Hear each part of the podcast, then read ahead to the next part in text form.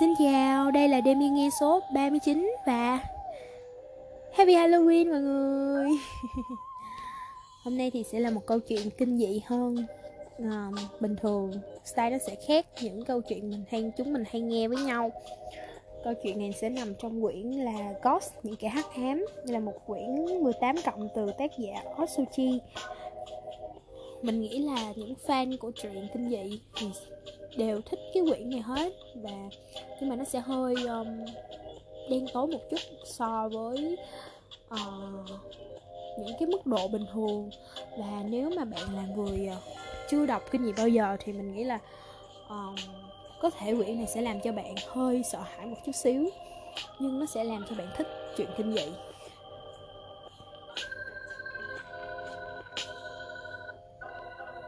Bắt đầu nha.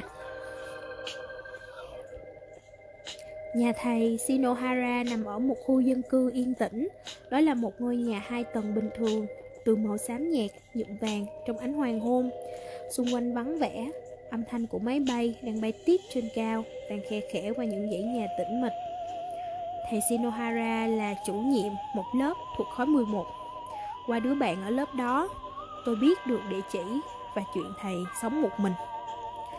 Tôi nhìn đồng hồ đeo tay, hôm nay là thứ năm Tầm giờ này, các thầy cô giáo đang họp tại phòng giáo viên, nên chắc chắn thầy sẽ không từ trường về nhà ngay được. Tôi kiểm tra xung quanh, không có ai, rồi mở cửa, đi vòng ra sau nhà. Có một khu vườn nhỏ và giá phơi quần áo, chỉ thế thôi. Khu vườn ảm đạm, chẳng có thứ gì. Không có cả cỏ dại lẫn côn trùng, mà chỉ là một khoảng đất bằng, trống trơn. Sau nhà có một cửa sổ lớn nhìn ra phía vườn. Vì cửa sổ khóa trong nên tôi quấn khăn vào tay rồi đập vỡ kính. Tôi giọng tai nghe, đảm bảo không có người hàng xóm nào. Tới rồi mở khóa, tháo dài và chui vào nhà. Thủ phạm của vụ án cắt cổ tay đã cắt cổ tay người khác rồi mang bàn tay đi. Sau đó không ai biết hắn đã làm gì với bàn tay của các nạn nhân. Có người đoán là hắn ngắm cho vui. Cũng có người đoán hắn đã ăn những bàn tay đó. Sự thật như thế nào thì không ai biết. Tuy nhiên, dù trường hợp nào thì cũng nhiều khả năng chứng cớ vẫn còn nằm trong nhà thủ phạm. Mục đích của tôi khi đến là lục lọi nhà thầy Shinohara là thế. Cửa sổ tôi vừa đập là phòng khách. Chỗ kính bị vỡ, văng tung tóe xuống sàn. Căn phòng kiểu Tây. Tôi phải bước đi rón rén để tránh dẫm phải các mảnh vỡ. Đồ đạc trong nhà được sắp xếp rất ngăn nắp. Tạp chí, tivi và điều khiển từ xa được xếp thành một hang gọn gàng trên bàn. Tôi cố gắng bước vào mà không tạo ra tiếng động. Tôi lo thầy Shinohara sẽ đột ngột về nhà. Tôi phải nghe được tiếng chìa khóa tra vào lỗ khóa ở cửa trước. Tôi cần phải trốn đi trước khi bị phát hiện. Tôi bước dọc hành lang được lau sạch sẽ. Vì không bật đèn, nên nhà khá tối, Nhưng có ánh nắng mặt trời lọt qua cửa sổ, Chiếu trên chết và bức tường chắn ngang hành lang. Tôi đã tìm được cầu thang, Tôi leo lên, Cố gắng không chạm vào tường và tay vịn. Dù tôi để lại dấu vân tay đi nữa, Nếu thầy Shinohara là thủ phạm vụ cắt cổ tay, Hẳn thầy sẽ không báo cảnh sát. Tuy nhiên, tôi không muốn để lại dấu vết của mình đã đột nhập ngôi nhà này có một phòng ngủ ở tầng 2, bên trong có máy tính để bàn. Sách xếp trên kệ gọn gàng theo kích cỡ. Ghế sách thẳng tắp như đo bằng thước, không có lấy một chút bụi bặm. Không có dấu hiệu tố cáo thầy giáo là thủ phạm. Tôi ấn ngón trỏ và ngón giữa tay phải vào cổ tay trái để đo nhịp mạch. Mạch của tôi đập nhanh hơn bình thường, như vậy có nghĩa là tôi đang căng thẳng. Tôi hít một hơi thật sâu để bình tĩnh lại tôi nghĩ tới cổ tay. Khi bác sĩ xác nhận xem một người còn sống hay đã chết, họ thường cắt mạch ở cổ tay. Kể từ giờ, làm sao bác sĩ kiểm tra được những nạn nhân của vụ án cắt cổ tay còn sống hay đã chết nhỉ? Họ đâu còn cổ tay nữa. Tôi nhìn đồng hồ. Bây giờ có lẽ là lúc cuộc họp giáo viên kết thúc. Nếu như thầy shinohara về thẳng nhà mà không ghé qua đâu đó, thì tôi bắt buộc phải khẩn trương lên. Tôi xem xét cả những phòng khác trên tầng 2 Có hai phòng kiểu Nhật kê tủ và kệ sách Tuy nhiên vẫn chẳng có dấu hiệu gì cho thấy thầy Shinohara là thủ phạm. Mỗi lần ra khỏi phòng, tôi đều kiểm tra xem mình có quên gì không. Thẻ học sinh, huy áo đồng phục, sách giáo khoa, tất. Nếu vô tình đánh rơi thứ gì làm lộ thân phận, thì đó chính là thất bại tồi tệ nhất. Vì việc đó chỉ cần để ý là tránh được. Sau khi xác nhận không để sót lại dấu vết gì và chân mình vẫn đi tốc, tôi bước xuống tầng 1. Tôi đi vào bếp. Sau khi không biết thầy Shinohara có tự nấu ăn không, bát đũa khá ít và được xếp gọn gàng. Không có đồ gì trong bồn rửa. Tất cả nồi niêu cốc chén nhìn đều còn mới tinh, nhưng chưa qua sử dụng. Trên bàn có nồi cơm điện, cỡ quá to để nấu cho một người ăn. Tôi không có thông tin về gia đình của thầy giáo. Có thể vài năm trước thầy đã sống cùng gia đình mình chăng? Hoặc cũng có thể thầy không quan tâm đến kích cỡ của cái nồi cơm điện. Bồn rửa bằng thép, không rỉ, được lau bóng loáng. Phản chiếu ánh già dương gọi vào từ cửa sổ. Căn nhà không bật điện, mỗi lúc một tối dần. Nguồn sáng duy nhất là ánh sáng phản chiếu từ bồn rửa. Nơi này chỉ có âm thanh rì rì của cái tủ lạnh. Tôi cảm thấy sự tĩnh lặng có phần giống như ở phòng học môn hóa. Tôi nhận ra tâm trạng mình cũng trở nên tĩnh lặng. Tôi đứng ở giữa phòng bếp, nắm lấy cổ tay, bắt mạch lại một lần nữa. Phía dưới lớp da cổ tay tôi, các mạch máu đang đập ở tốc độ ổn định. Cảm giác mạch máu co bóp liên tục truyền vào ngón tay tôi. Mạch của tôi đang đập với tốc độ bình thường. Nhưng đột nhiên, nó trở nên nhanh dồn dập. Mạch máu trong cổ tay tôi đập dữ dội. Mũi tôi ngửi thấy một mùi hôi dị thường.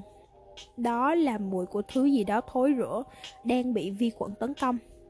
Tưởng tượng ra thứ đó khiến mạch tôi đập nhanh hơn. Tôi đi tìm nguồn gốc của mùi hôi, phía sau tủ và trong ngăn kéo chẳng có gì. Tôi chú ý đến cái tủ lạnh.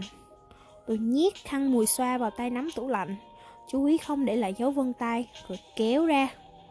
Lúc tôi mở cửa tủ lạnh, có âm thanh và cảm giác đặc biệt khi kéo giật ra một thứ bị đóng kín mít. Mùi lạ bốc lên dữ dội hơn. Tôi đã biết, chắc chắn thầy giáo Shinohara chính là thủ phạm của vụ án cắt cổ tay. Trong không khí buốt giá của tủ lạnh là những dãy bàn tay được ánh đèn chiếu sáng. Chúng được đặt úp trên giá tủ lạnh, ngón tay chỉ về phía tôi. Vô số ngón tay và móng được xếp liền nhau nhìn như những phím đàn dương cầm.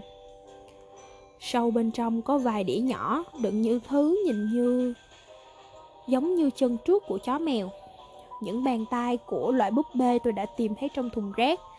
Phòng dụng cụ hóa học được bỏ trong hộc cửa tủ. Mặc dù chỉ là mấy mẫu vải nhỏ, nhưng tôi nhận ra vì chúng có cùng màu sắc. Từ trước, tôi đã đồng ý với suy luận rằng những bàn tay bị cắt đi trong vụ án cắt cổ tay được thủ phạm giữ lại. Tôi không có căn cứ gì mà chỉ nghĩ nếu là mình thì tôi cũng sẽ làm như vậy, nhưng không ngờ lại đúng thế thật. Tôi lấy ra một bàn tay, đó là bàn tay của một phụ nữ.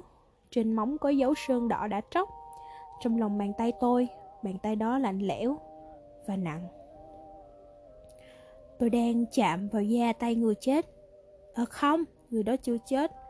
Các nạn nhân đều đang còn sống. Họ đang sống chỉ với một bàn tay.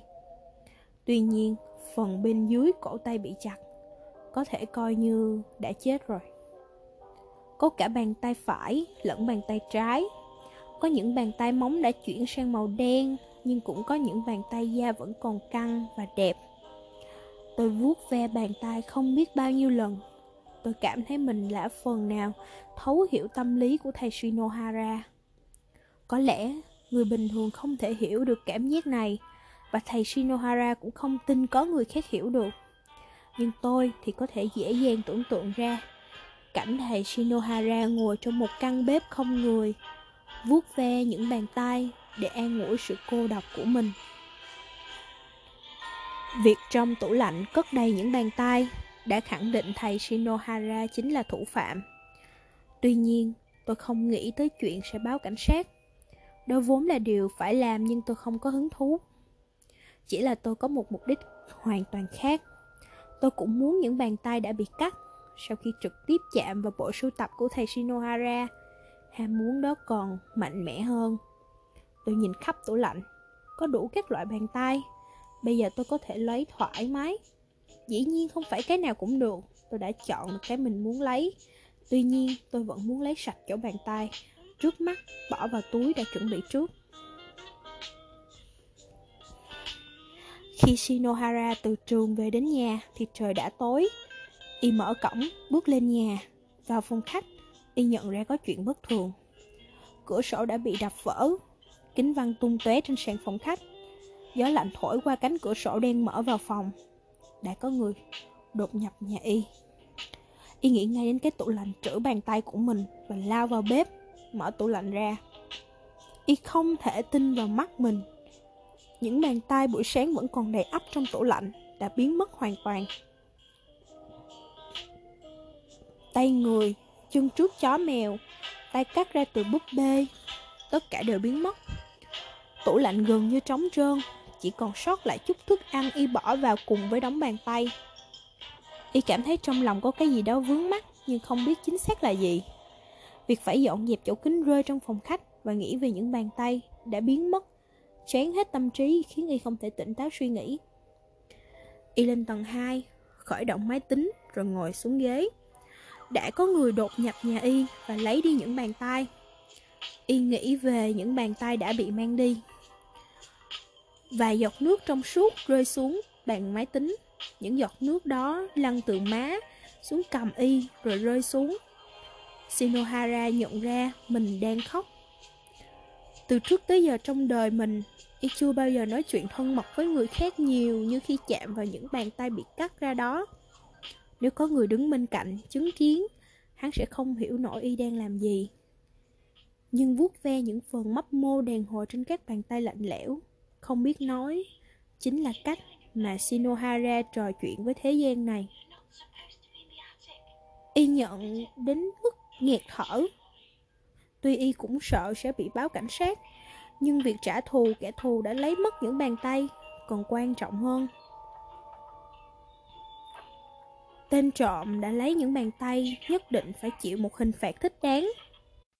Tuy rằng từ trước tới giờ y chưa từng giết một ai, nhưng kẻ đó sẽ là ngoại lệ đầu tiên ta sẽ bắt được nghi. Shinohara thề. Sau đó, y sẽ chặt cổ tay hắn ta ra, cứu thoát bàn tay rồi thắt cổ hoặc đâm vào tim hắn ta cho tới chết. Nhưng phải làm thế nào để bắt được hắn? Shinohara ngồi trước màn hình máy tính, nhíu mày suy nghĩ. Y để ý thấy bụi trong kẻ bàn phím. Y với lấy cái bình xịt vẫn còn để bên cạnh. Đột nhiên y dừng lại, y phát hiện một vật trên bàn phím. Không sai, đó chính là thứ tên trộm đánh rơi. Không thể nào khác được, vì nó quá nhỏ nên hắn ta không nhìn thấy. Thậm chí chính Shinohara cũng nghĩ việc mình nhận ra nó gần như là kỳ tích. Sau đó, y nhớ về cái tủ lạnh. Y đã biết chính xác cảm giác khó chịu ban nãy là gì và phá lên cười. Tên trộm thất bại rồi. Hắn đã phạm phải một sai lầm đáng tiếc và vì thế đã ngu ngốc tiết lộ thân phận của mình cho y. Câu chuyện hôm nay mọi người thấy thế nào? Ra cái quyển này thì nó có rất là nhiều những cái đoạn uh, hay hơn và cũng rùng rợn hơn. Nhưng mà mình nghĩ là đoạn này là cái cảm giác của nó sẽ cho bạn hơi tò mò một chút xíu. Và hy vọng là có thời gian thì mọi người sẽ thử quyển sách này nhé. Nhớ nha, quyển này tên là Ghost, những kẻ hắc ám của Otsuchi. Bây giờ thì chúc mọi người ngủ ngon. Mà đẹp nha, ngày mai là cuối tuần rồi.